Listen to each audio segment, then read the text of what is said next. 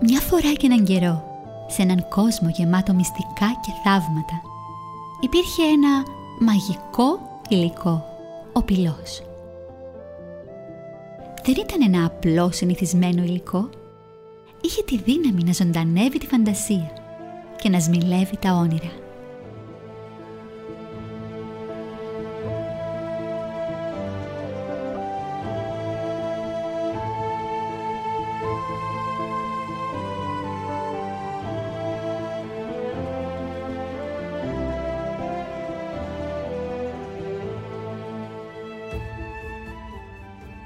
Σε μια μικρή γειτονιά της αρχαίας Αθήνας ζούσε ένα αγόρι που το έλεγαν Νικοσθένη. Στον ελεύθερο χρόνο του περνούσε ώρες ολόκληρες παρακολουθώντας και θαυμάζοντας τους κεραμίστες της πόλης του.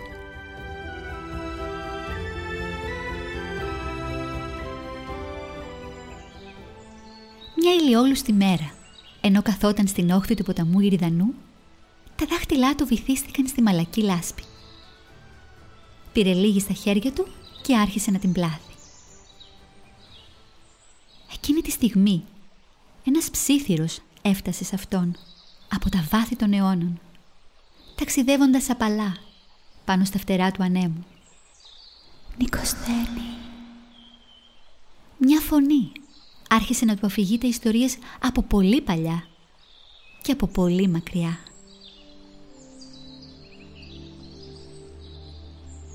Νικοσθένη.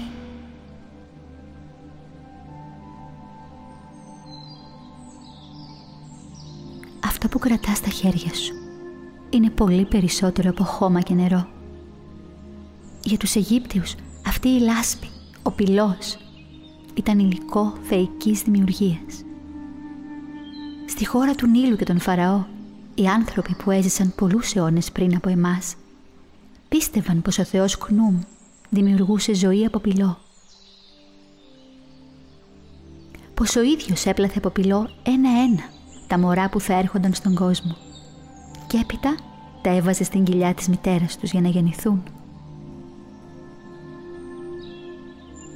Αλλά και ο λαός της Αιγύπτου έδωσε στον πυλό τη μορφή των θεών του ως σύμβολο ευλάβειας και ευγνωμοσύνης.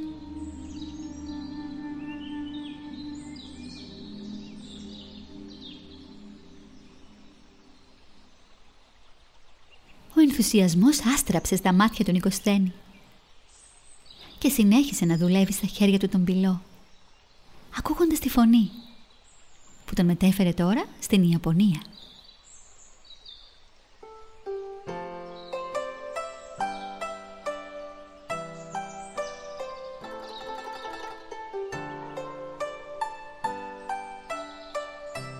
Στη χώρα του ανατέλλοντος ηλίου τόσο πολύ αγάπησαν οι άνθρωποι τον πυλό που έδωσαν το όνομά του σε Θεό. Ο Χάνι Γιασού ήταν ο θεός της γης, του πυλού και της κεραμικής τέχνης.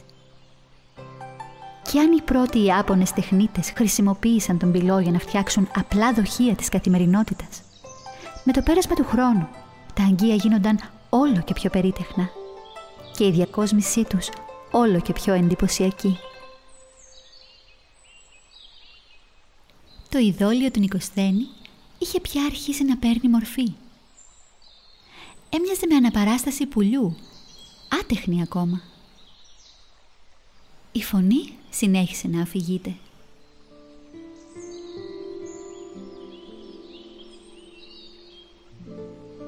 Μα και εδώ, στη χώρα που γεννήθηκες Νικοσθένη, ο μύθος λέει πως ο Προμηθέας, γιος του Τιτάνα Ιαπετού, ήταν εκείνος που δημιούργησε το ανθρώπινο γένος από πυλό και φωτιά. Κι ύστερα ήταν η θεά Αθηνά που χάρισε στους ανθρώπους πνοή. Και μιας και ο Προμηθέας ήταν ο δημιουργός των ανθρώπων, πάντα τους πρόσεχε και τους βοηθούσε, βλέποντας πόσο αδύναμοι ήταν απέναντι στη φύση. Έτσι, τους έδωσε τη φωτιά και τιμωρήθηκε για την αγάπη του προς το δημιούργημά του. με κάθε νέο μύθο που έφερνε ο άνεμος. Το γλυπτό στα χέρια του Νικοσθένη αποκτούσε λεπτομέρειες. Φτερά, ράμφος και μια παιχνιδιάρικη έκφραση στα μάτια του.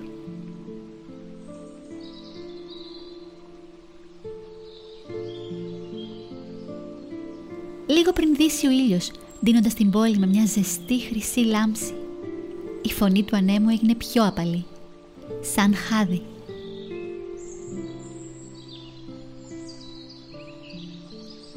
Η ιστορία του πυλού δεν σταμάτησε ποτέ να περνάει από τη μια γενιά στην άλλη, πλεγμένη με μύθους δημιουργίας από όλο τον κόσμο. Το μαγικό αυτό υλικό, τόσο μαλακό στα χέρια σου, αλλά τόσο ανθεκτικό στις φλόγες. Είναι μια διαρκής υπενθύμηση ότι μέσα στο χώμα και στο νερό μπορεί να μένουν κρυμμένα ατέλειωτα θαύματα που περιμένουν να ελευθερωθούν από την ανθρώπινη φαντασία.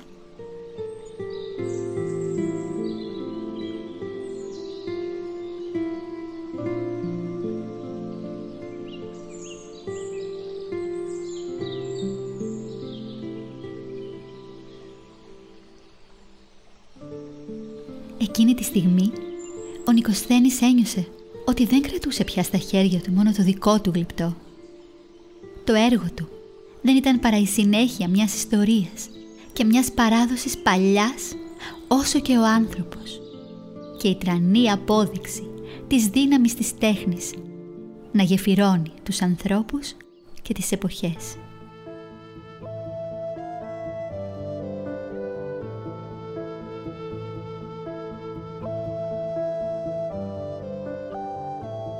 Από εκείνη την ημέρα και έπειτα, η αγάπη του Νικοσθένη για την τέχνη άνθησε και κάρπισε.